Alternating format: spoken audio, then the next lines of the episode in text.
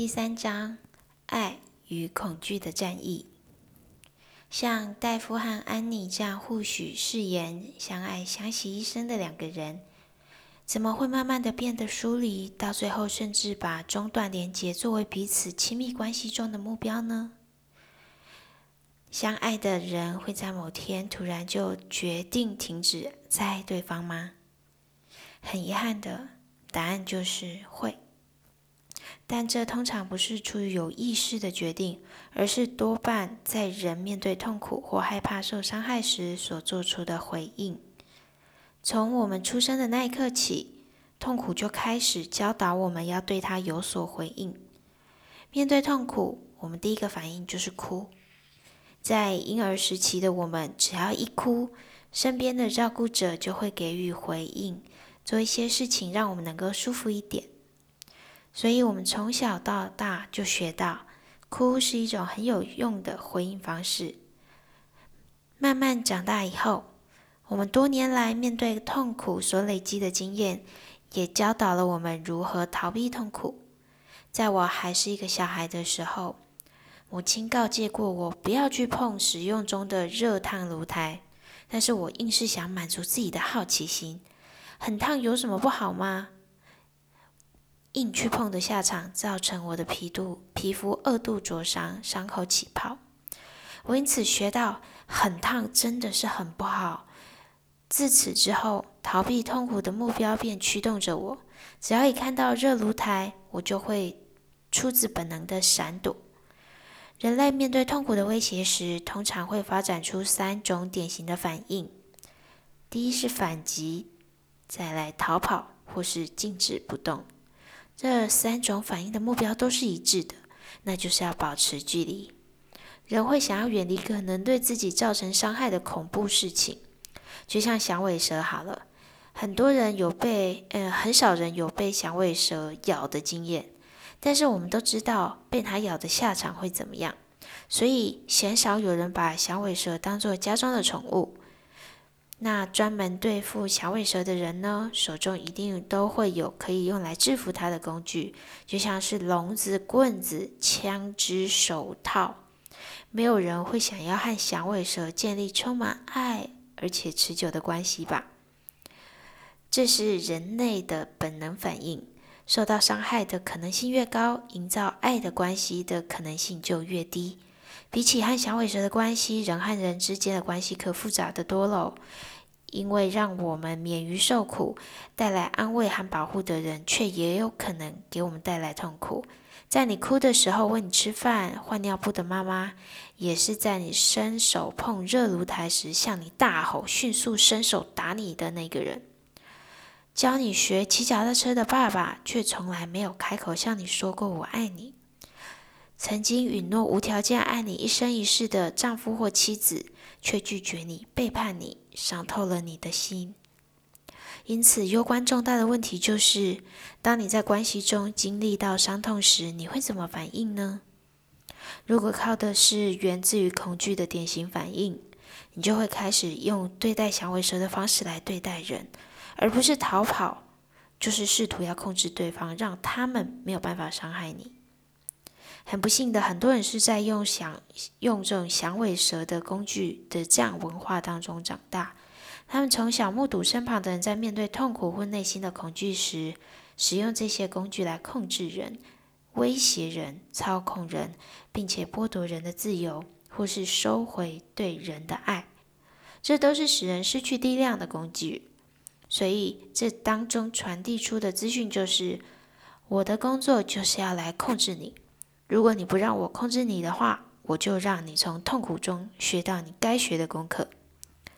在此，我指的不是那些保护孩子不受伤的父母，也不是那些让子女在做完决定之后自己去承担责任以学习成长的父母。这里指的是那一些相信自己有责任替孩子做决定的父母。当父母。当这些父母的孩子不愿意听从他们的决定时，就会加以处罚，强逼孩子就范。这样的父母可能会说：“我这样做，我比你还难过。”但是他们的孩子学到的却是，如果不屈服、受控于父母，他们生命中最有分量的大人就会装狂，而且会威胁他们收回对他们的爱，或是以某种方式来伤害他们。他们也学到，在任何的关系当中，每一次只有一个人可以占上风。所以，经过多年来的练习，到最后，他们逐渐相信，我们不但可以，也应该控制别人。这样的谎言，而这样的谎言持续的就在他们与人的关系当中带来恐惧、带来掌控以及惩罚和中断连接的循环。除非他们能够悔改，不再相信这样的谎言，否则啊，长大之后就只能一再的让充满掌控的行为充斥在他们与人的关系当中。很多人在成长过程当中都曾经说过：“我以后绝对不要跟我爸妈一样，绝不。”然而，他们首次在关系中遇到可怕或痛苦的情境时，却发现自己的反应竟然与父母如出一辙。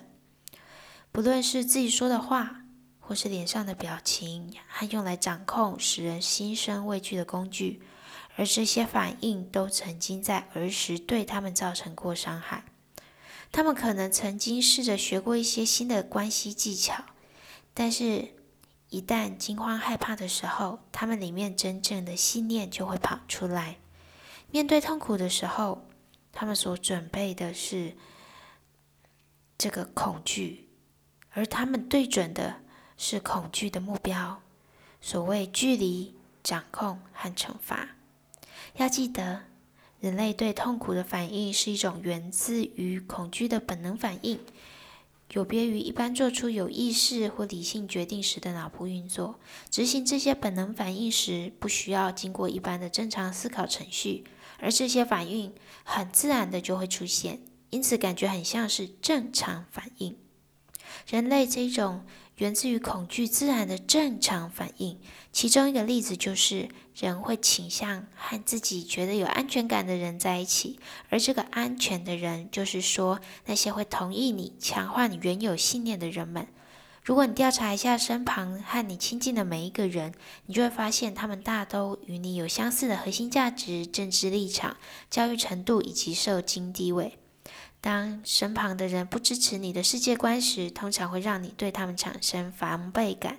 不论你是否有所察觉，你的大脑都会告诉你：“我不想和这些人在在一起，他们让我觉得怪怪的，我要远离他们，因为我想要自在地待在我的信念框架中。”人的本性就是这么喜欢停留在自己的舒适圈里头。然而，不管再怎么样的自然，这些出于恐惧的正常反应，事实上却是很大的一个问题。面对痛苦的本能反应，无法带出人类里面良善美好的一面。从社会的面向来看，人们在面对与自己不同的族群时，我们里面出于恐惧的本能反应，就会带来彼此之间的压迫、不公平和种族歧视，或是战争以及社会上其他许多邪恶的事情。从个人的面向来看，在关系中，大部分的误解和伤害也是源自于对恐惧的本能反应。如果你想保护关系，就必须要学习如何在面对恐惧和伤痛时，给予对方回应而非反应。人可以不经过思考就直接反应，但如果要能够有适当的回应，就必须透过训练，使自己能够冷静思考，凭着意志做抉择，并且让你自己的身体听从命令。唯有透过这些训练，才能够带出人里头种种的美好特质，像是勇气、同理心、理智、热情、公益、慷慨。当人能够实现这些美好的特质和美德的时候，并拥有妥善回应的能力时，即使在关系中经历痛苦，也能够做出中断连结以外的选择。刚强的人不会沦为本能反应的奴隶。刚强的人在面对痛苦和恐惧的时候，仍然能够用爱来回应。这个回应的能力是建立在健康关系时所需要的关键能力。